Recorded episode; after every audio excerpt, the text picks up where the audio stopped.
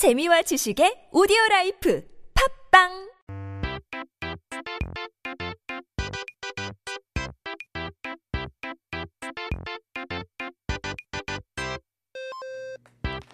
We're back with our Korean dictionary. 오늘의 단어를 살펴보면서 사전을 한번 봐야 되죠.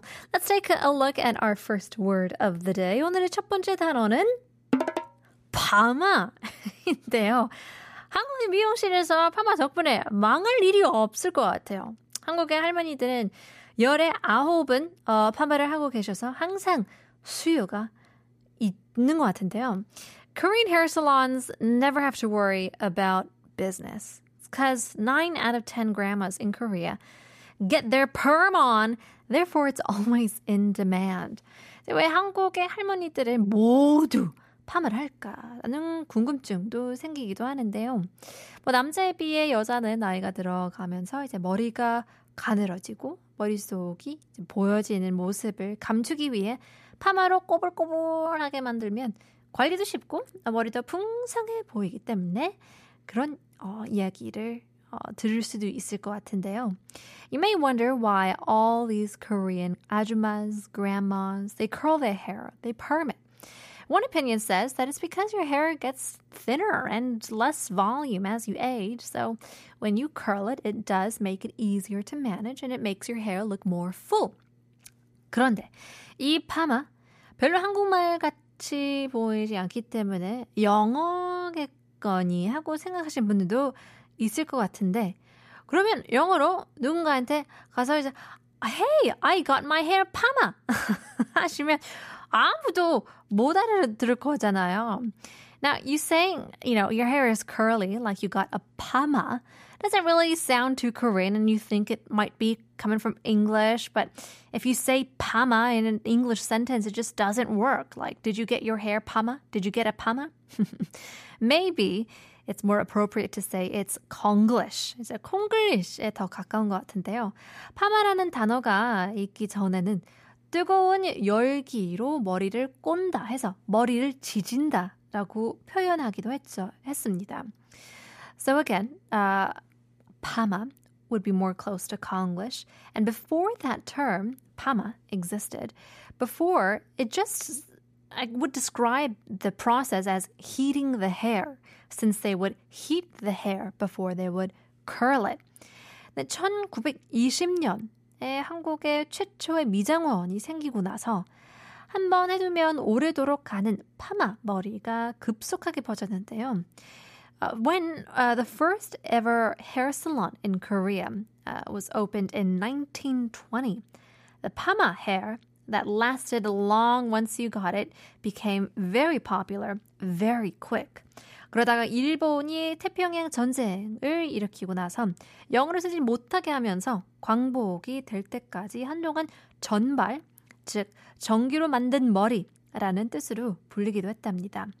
Then, after the Pacific War, Japan prohibited the use of English and it was called 전발, meaning the hair made by electricity, until independence. Now, 이제는 영어에서도 이렇게 잘 표현하지는 않는데요. 팜의 어원은 사실 permanent wave 또는 permanent curl. 그러니까, 어, 직역하면 영구이죠. permanent. 영구, 곱슬머리. 됩니다. So what it actually originates from, I mean, I guess we don't use use it that much in English either. It's from the permanent wave. It's shortened to perma, then to pama. 이제 이걸 줄여서 permanent라고 하다가 perma 그리고 파마가 된 거죠.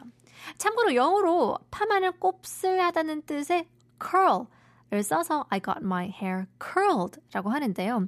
이 파마 같은 경우에는 어, 영구이기 때문에 매직도 사실 파마이고 다른 웨이브 컬도 파마이기 때문에 한국의 파마랑은 조금 차이도 있기 때문에 이게 완전한 콩글리시라고 볼 수 있을 것 같습니다. In any case, I never thought that we learn about Pama on today's word of the day, but I guess there's a day for everything. Here's the Jackson 5, I Want You Back.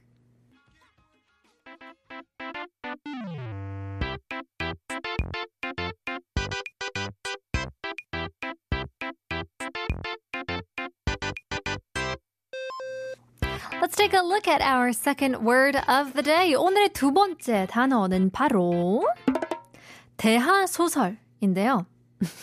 넌센스 퀴즈를 하나 더 내보겠습니다.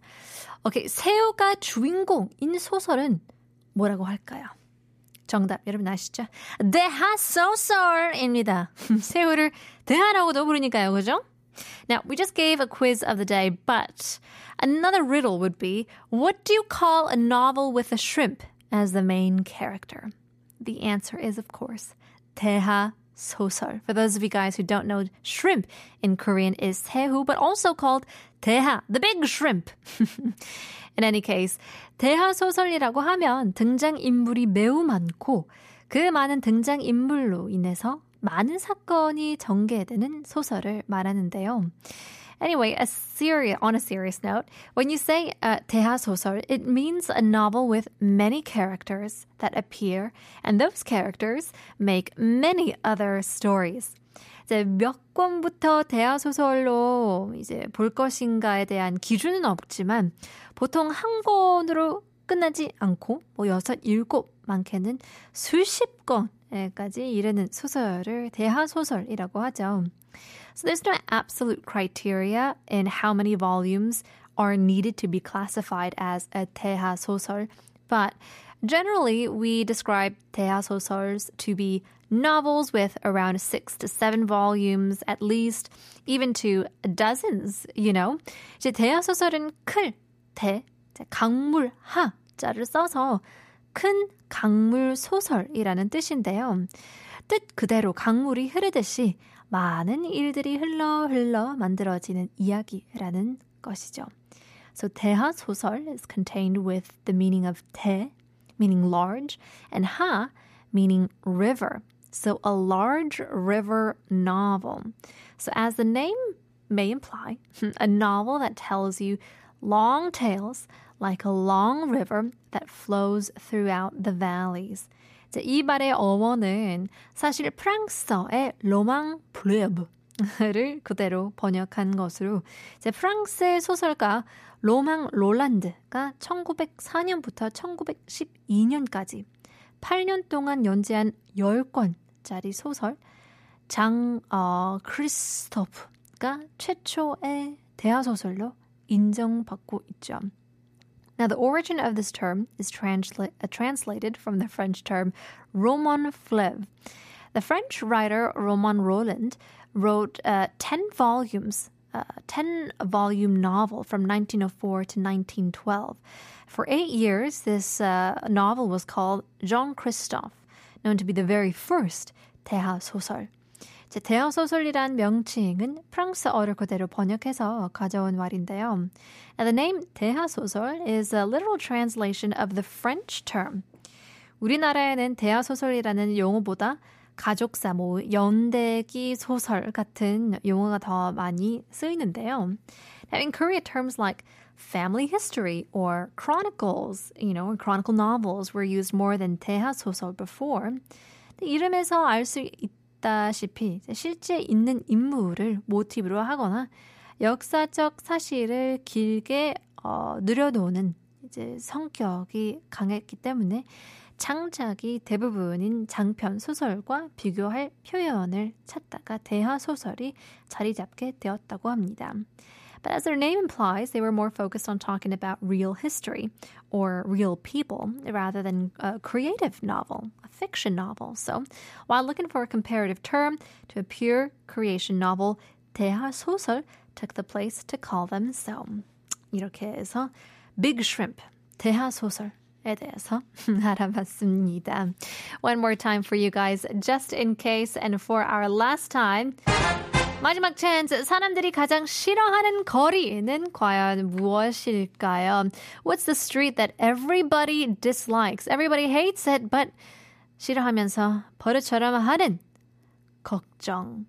Worry, street 찾고 있습니다. 짧은 문자 50원, 긴 문자 100원, 샵 1013으로 문자 보내주시면 추첨을 통해서 선물 드리고 있기 때문에 많은 참여 부탁드리겠습니다.